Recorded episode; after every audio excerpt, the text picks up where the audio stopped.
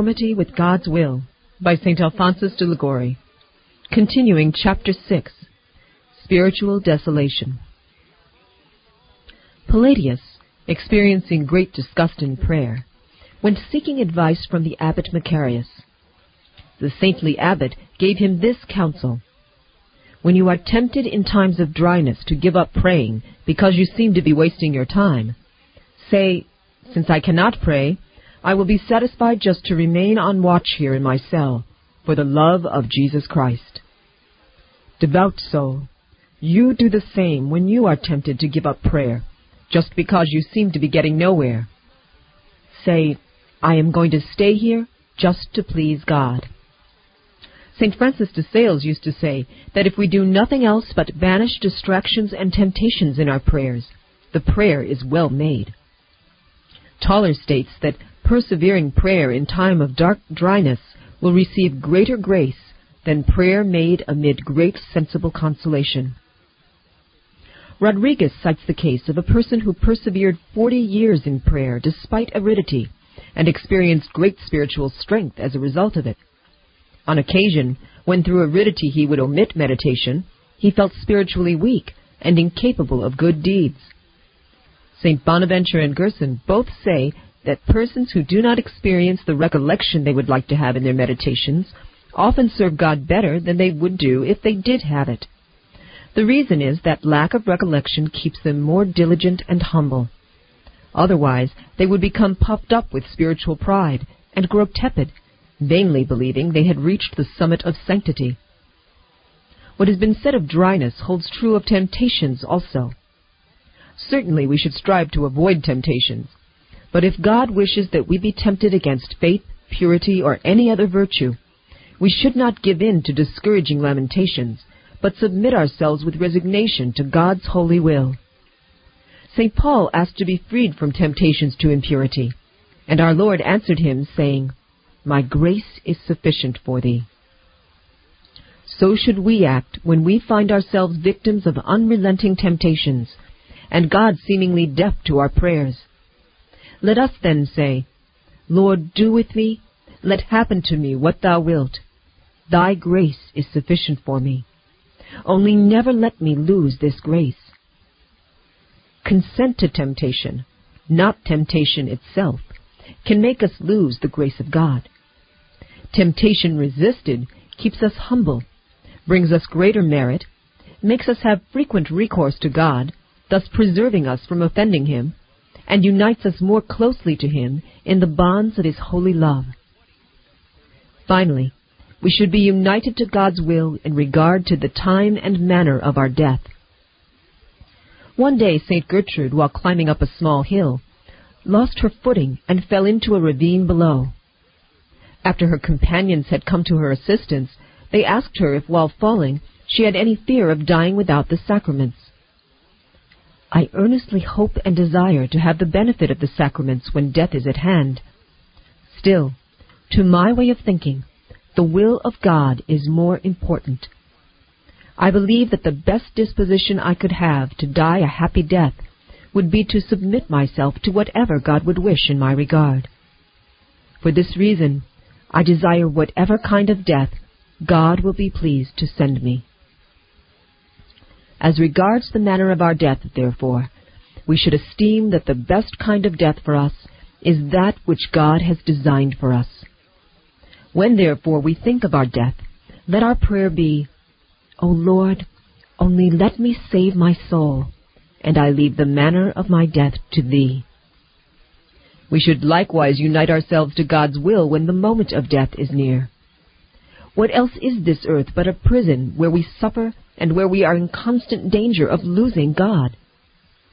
Saint Teresa, when she would hear the striking of the clock, would find consolation in the thought that the passing of the hour was an hour less of the danger of losing God. Saint John of Avila was convinced that every right-minded person should desire death on account of living in peril of losing divine grace. What can be more pleasant or desirable than, by dying a good death, to have the assurance of no longer being able to lose the grace of God? Perhaps you will answer that you have as yet done nothing to deserve this reward. If it were God's will that your life should end now, what would you be doing, living on here against His will? Who knows? You might fall into sin and be lost. Even if you escaped mortal sin, you could not live free from all sin. A single venial sin is more displeasing to God than all the good works we can perform. Moreover, the person who has little desire for heaven shows he has little love for God. The true lover desires to be with his beloved. We cannot see God while we remain here on earth. Hence the saints have yearned for death, so that they may go and behold their beloved Lord face to face. Oh, that I might die and behold thy beautiful face, sighed Saint Augustine. When shall I come and appear before the face of God? Exclaimed the psalmist. Lastly, we should unite ourselves to the will of God as regards our degree of grace and glory. True, we should esteem the things that make for the glory of God, but we should show the greatest esteem for those that concern the will of God.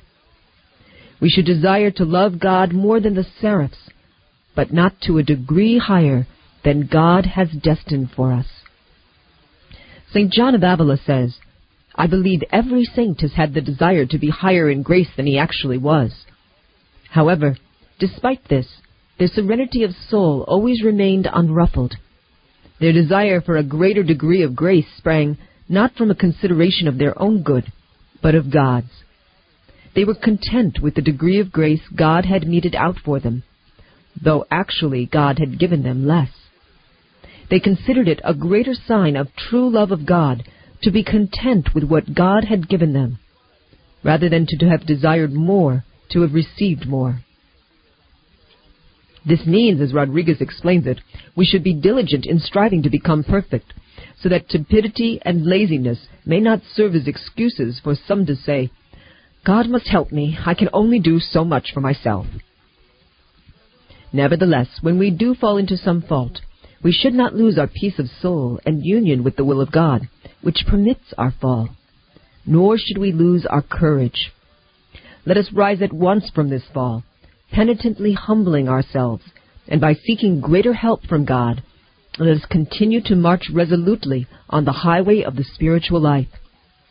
Likewise, we may well desire to be among the seraphs in heaven, not for our own glory, but for God's, and to love Him more.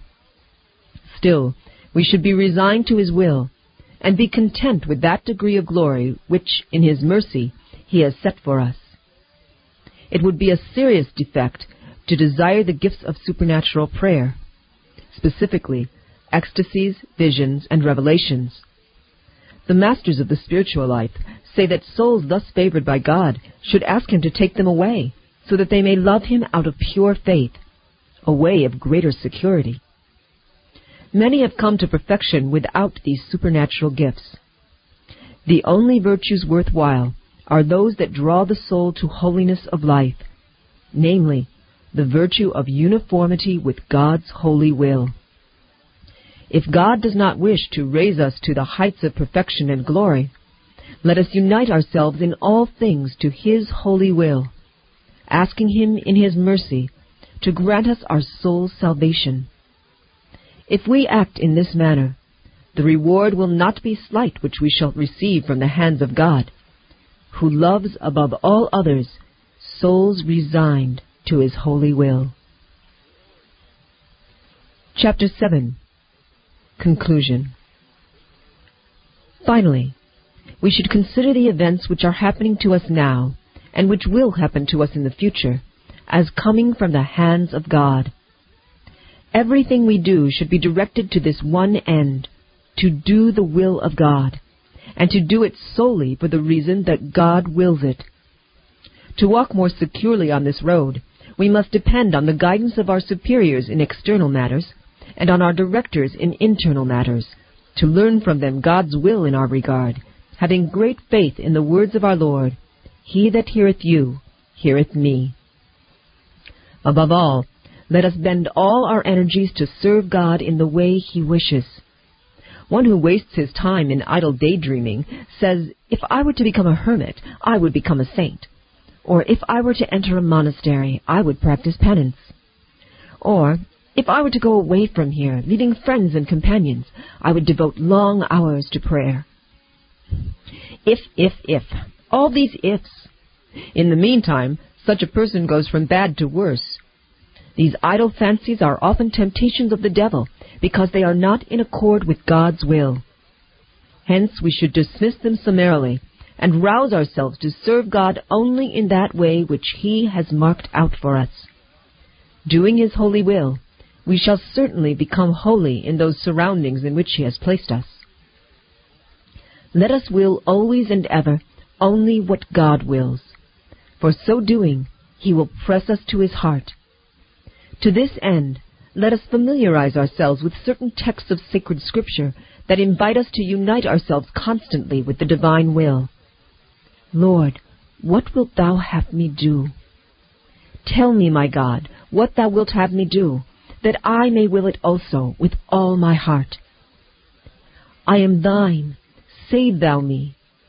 I am no longer my own, I am Thine, O Lord. Do with me as Thou wilt. If some particularly crushing misfortune comes upon us, for example, the death of a relative, loss of goods, let us say, Yea, Father, for so it hath seemed good in Thy sight. Yes, my God and my Father, so be it, for such is Thy good pleasure. Above all, let us cherish that prayer of our Lord, which He Himself taught us. Thy will be done, on earth as it is in heaven. Our Lord bade Saint Catherine of Genoa to make a notable pause at these words whenever she said the Our Father, praying that God's holy will be fulfilled on earth with the same perfection with which the saints do it in heaven. Let this be our practice also, and we shall certainly become saints. May the divine will be loved and praised. May the Immaculate Virgin be also praised. That is the conclusion of Uniformity with God's Will by Saint Alphonsus de Liguori, translated by Father Thomas Tobin and published by T A N Books. For more information, contact T A N Books, Post Office Box four two four, Rockford, Illinois, six one one zero five.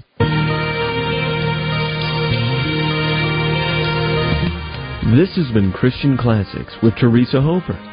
Listen every Monday through Friday at this time, as Teresa continues her great readings and selections from classic Christian literature, right here on the Ave Maria Radio Network, news and talk for Catholic and other Christians.